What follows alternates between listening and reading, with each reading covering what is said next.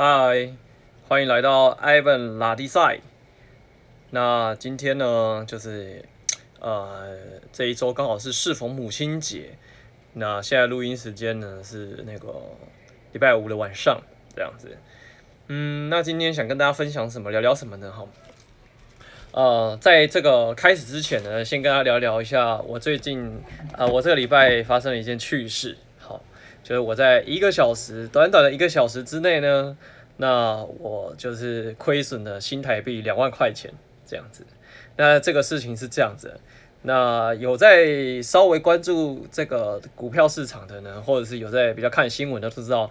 呃，母亲节这个礼拜就是五月的第一周呢，就是大家常讲的 Selling May, Go Away”。好，那前几天就台股就来一个震撼教育嘛。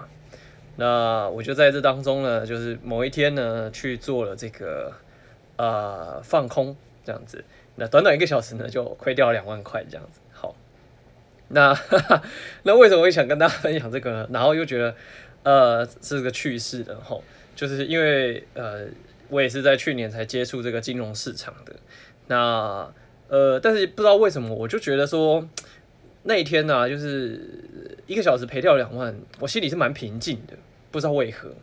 那可是很多人，我猜，我觉得心里面可能会觉得，哇，一小时两万块就不见了，心理压力应该是蛮沉重的，这样子哦。那也不瞒各位啊，当下是觉得，哎呀，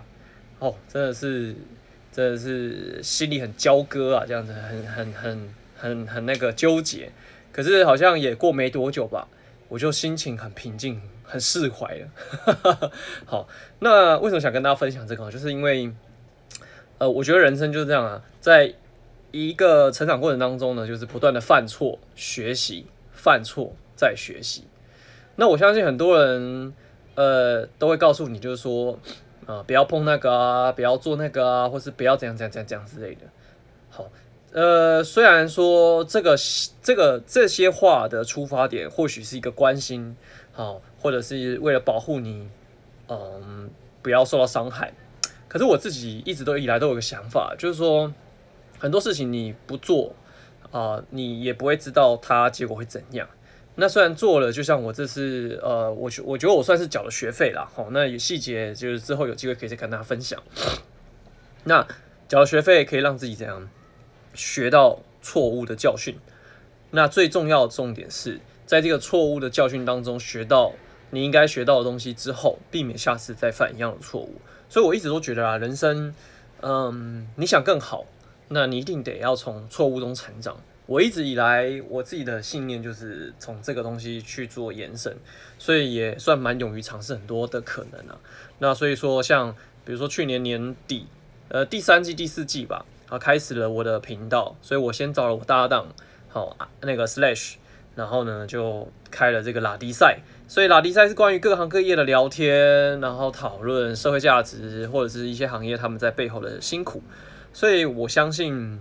应该可以带给大家一些收获。那因为我就是像我之前第一集讲的，我其实有蛮多想法，好，就是工作经验想跟大家分享，所以我就再开了自己一个频道，Ivan 拉迪赛。好，所以那这个前言呢就先聊到这里，这样好。那今天就是进入主题，想要跟大家聊聊什么哈？呃，因为像我自己。想要去投资，然后想要去金融进入金融市场，无非就是因为有点闲钱嘛，所以想说做一些更多的可能。好，那回到这个部分来说的话，其实我们每个人其实都在追求财务的增长嘛。好，财富的增长，那存款的增长，好，不管是什么都好，我相信没有一个人会讨厌自己的这个银行存款增加吧。那那这边就来讲讲，就是说。我自己啊，就是工作这个几年的心得啊，然后看着不一样的人得到不一样的成就之类的，我发现有一些共通点，好，也可以跟大家分享一下。那这个主轴在于就是好两个两个两个，第一个就是为别人解决难题，第二个集中精力在你会的、你知道的、你拥有的。好，所以今天要跟大家分享这两个东西。好。那为什么会想跟大家分享这个呢？是因为源自于我在呃，就是前阵子看在网络上看到一个影片，然后他在介绍一本书，叫做这个有钱诶什么钱钱狗狗啊，好，反正大家去 Google 一下关键词，我有点忘记那书名了，不好意思啊。好，那他就是讲到，就是说，嗯，其实很多人都很想要变得更富有。那如果是你的话呢，就是你可以试着写下你想变富有的十个原因。好，那呃，因为我我自己是觉得啊，我希望以呃以后我录的这个节目啊，都可以在十五二十分钟内把我想要分享的重点讲完，然后让呃听众朋友可以有一个很好的吸收。然后也可以实际去运用，所以希望今天这个这一段会有对大家有帮助哈。那如果听到这边呢，我希望你空点时间给自己写下十个你想要变得富有的原因。好，呃，变得富有的原因，嗯，可以是具体的，也可以是理想上的。什么意思啊？具体的可能就是，比如说你想要在呃十年之内买一栋自己的房子，好。又或者是你想要在今年年底换一台车，好，又或者是呃，anyway，物质生活上的这个是比较具具体可以描述的。那理想上的呢，可能或许是你想要，比如说认养三个小孩，那又或者是你希望，呃，因为我知道那个像基督徒他们有一个很好的这个这个传传流传下来的文化，就是十一奉献，所以你可能也希望可以对这个社会有一些回馈，你希望。啊，以后可以每个月捐赠多少钱到慈善机构？啊，又或者是啊，你希望你的父母嗯有一个更好的精神生活，什么什么之类的哦。Anyway，写下十个你就是想要的富有的理由。那接下来呢，只选出三个一定要的，只能三个，不能多。好，那为什么要做这个选择？哦，是因为大家如果现在五月份嘛，母亲节。呃，你回推到年初的时候，不管是十二月去年的十二月三十一号，又或者是今年农历年，我相信大家每次在过这个年的时候啊，都会想到一件事情，就是设下新年新希望。那回过头来，你可以去想想啊，呃，到目前五月份呢，啊，新年新希望执行了多少，进度多少？好，呃，我觉得有时候人就这样，你必须回过头去检视自己，省视自己，才知道。这中间过程出了什么状况？那接下来的行动，你才可以因应这个状况去做修正。那我相信有蛮多人都会有一个共通的状况，就是设了很多新年新希望。好，那不是说设很多新年新希望不好，而是有时候东西太多啊，会变得杂乱，然后人的心力也是有限，所以你就会慢慢的怎么样啊？第一个月。第二，可能不用一个月哦。前三天你许下新的希望很热血，一个月之后你大概九成都忘记了，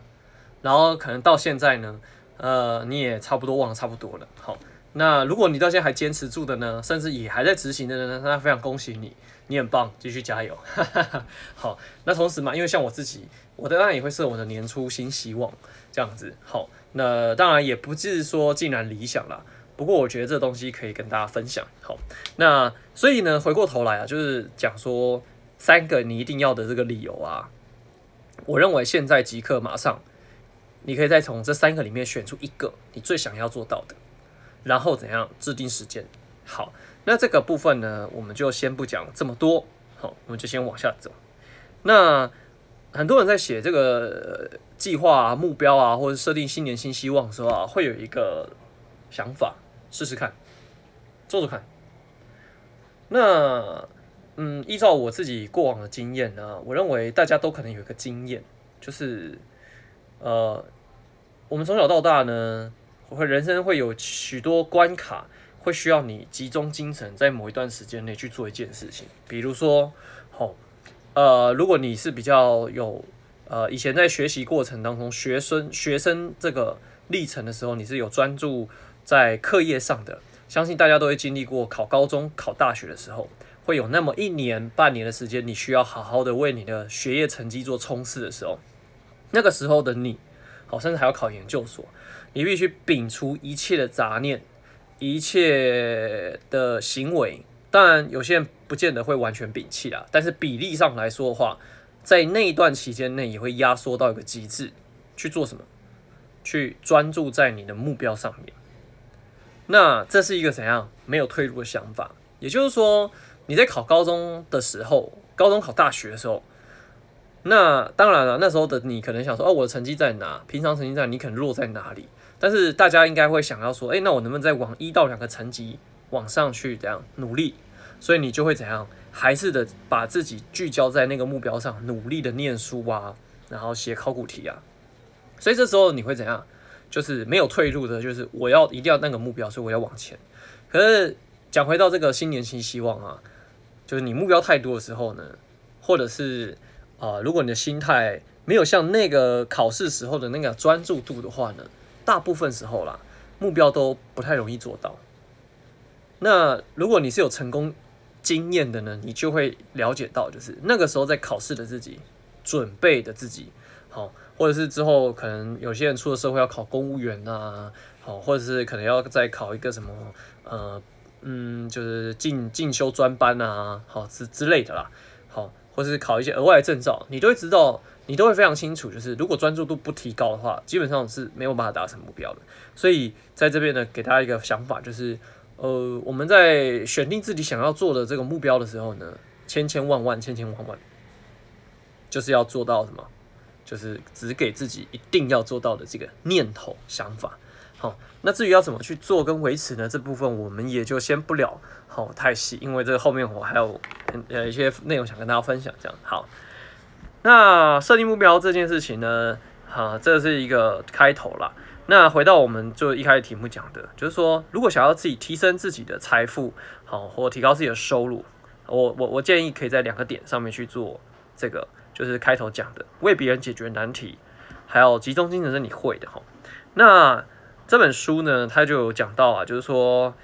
其实有时候你去认真观察人们这周遭身边有什么难题，你可以去协助解决。如果你仔细去留意的话呢，在这边举一个故事给大家听，这样子哦。他故事在讲说，在美国啊，然后那个年代啊，家家户户都是看报纸。那有一个小孩就发现一件事情啊，因为你知道，就是在美国那边呢，其实他们这个春夏秋冬变化是很明显的，而且冬天、春天其实某些地方是非常寒冷的。那很多大人们呢都觉得，就是要开门。去外面拿那个报纸是非常痛苦的一件事情。那这个小孩呢，看到这个现象呢，他就想说，哎，那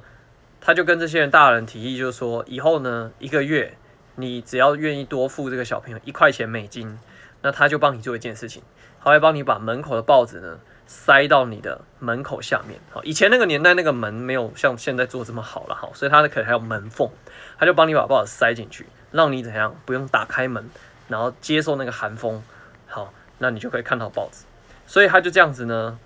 累积了七十个客户，也就是说，他一个月呢，一个小朋友，他的年纪看起来，呃，他在讲的时候应该是只有五六岁了，一个五六岁的小朋友，就是一个月光是做这样一个动作，他一个月多七十块美金，哎、其实蛮厉害的呢，大概就是多少钱？快两千三两千五百块台币左右，一个可能。才国小的小朋友可以靠自己的能力，一个月多赚两千块零用钱，其实蛮厉害的啊。那后来他还想到说说，哎，呃，像现在我们大大家丢垃圾嘛，你可能是就是下午跟晚上会有垃圾车来收垃圾。那有些人可能是住那种社区大楼，可能会有集中的这个这个收垃圾的这个服务。这个小朋友在那个时候就想到这件事情，就说，哎，那个大垃圾其实大家都很麻烦，而且觉得有时候要去追这个垃圾车也很麻烦，所以他也跟这些住户说，哦，那我可以帮你多。就是丢这个垃圾一样，就是一个月我就送你一块钱美金。好，那他在这个过程当中呢，他从送报纸，然后去发现到大人也有丢垃圾这个困扰，所以呢，他在这个过程当中呢，不断的怎样去找下一个机会，怎样去扩张自己可以做的事情，好，为别人解决难题。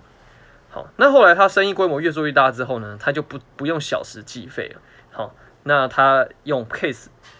来。做这个计费，为什么吼？因为这个讨论到就是那个小朋友他最后一天二十四小时吧，能做事情有限，时间成本跟这个的可以倍就是倍增生产力这一块就出了问题，所以他